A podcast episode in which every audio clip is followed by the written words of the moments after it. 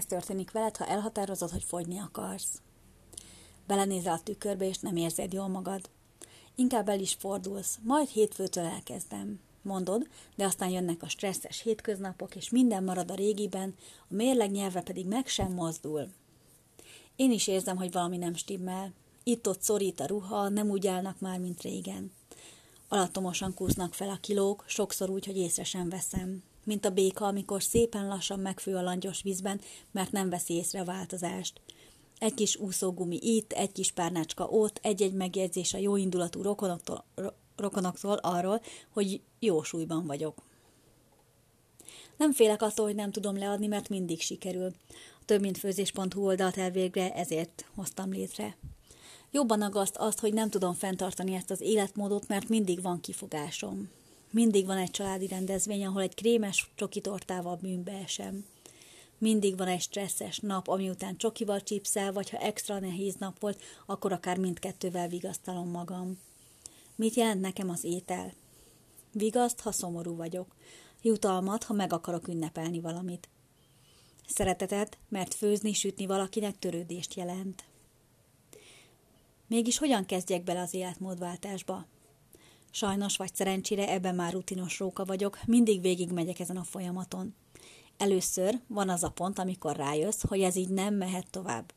Eddig sem érezted jól magad a bőrödben, de most már eljött az a pont, hogy tudod, hogy változtatni kell.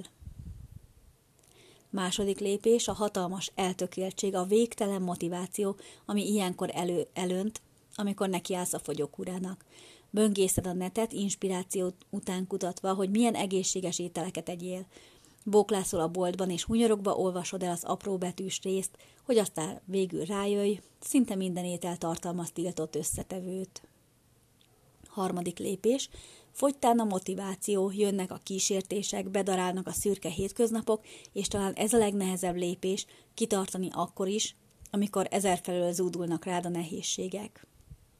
Negyedik lépés, szokássá válik az egészséges életmód, már észre sem veszed, hogy a mindennapjai része lett az odafigyelés és a sport. Na, eddig kellene eljutnom, mert most az első, második és harmadik lépést ismétlem, végtelen körforgásban. Na de majd most. Te hogyan vágtál bele az életmódváltásba? Írd meg, hogy másoknak is segíthess vele.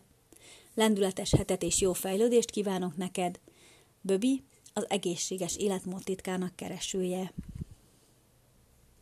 Hogyha még nem tetted, akkor iratkozz fel a hírlevelemre, és töltsd le a, az Elronthatatlan Receptek című ö, gyűjteményemet. Folyamatosan teszek közé tartalmat ö, ö, az egészséges életmódról, folyamatos meglepetéseket küldök, illetve exkluzív tartalmakat. Küldetésem Dokumentálom az embereknek a kalandos utazásomat az egészséges életmód felé vezető úton, annak minden sikerével és bukásával együtt. Inspirálni szeretném az embereket arra, hogy hogyan készítsenek gyorsan, olcsón és könnyedén finom és egészséges ételeket. Mindenkinek más az útja, mindenkinek más válik be az egészséges életmódhoz és a fogyáshoz vezető úton. Célul tűztem ki, hogy interjúkat és cikkeket készítek olyan emberekről, akik inspirálnak, akikre példaként tekinthetek. Hiszem, hogy mások tapasztalatából rengeteget lehet tanulni. Receptekért, olvasnivalókért és tippekért kerest fel a Több Mint Főzés weboldalt. Imádok egészséges ételeket készíteni, és imádok enni, de egyre nehezebb ezt megvalósítani úgy, hogy semmire nincs időm, és nehéz betartani az egészséges életmódot ebben a rohanó világban. Köszönöm, hogy meghallgattál, hamarosan újabb tartalommal jelentkezem.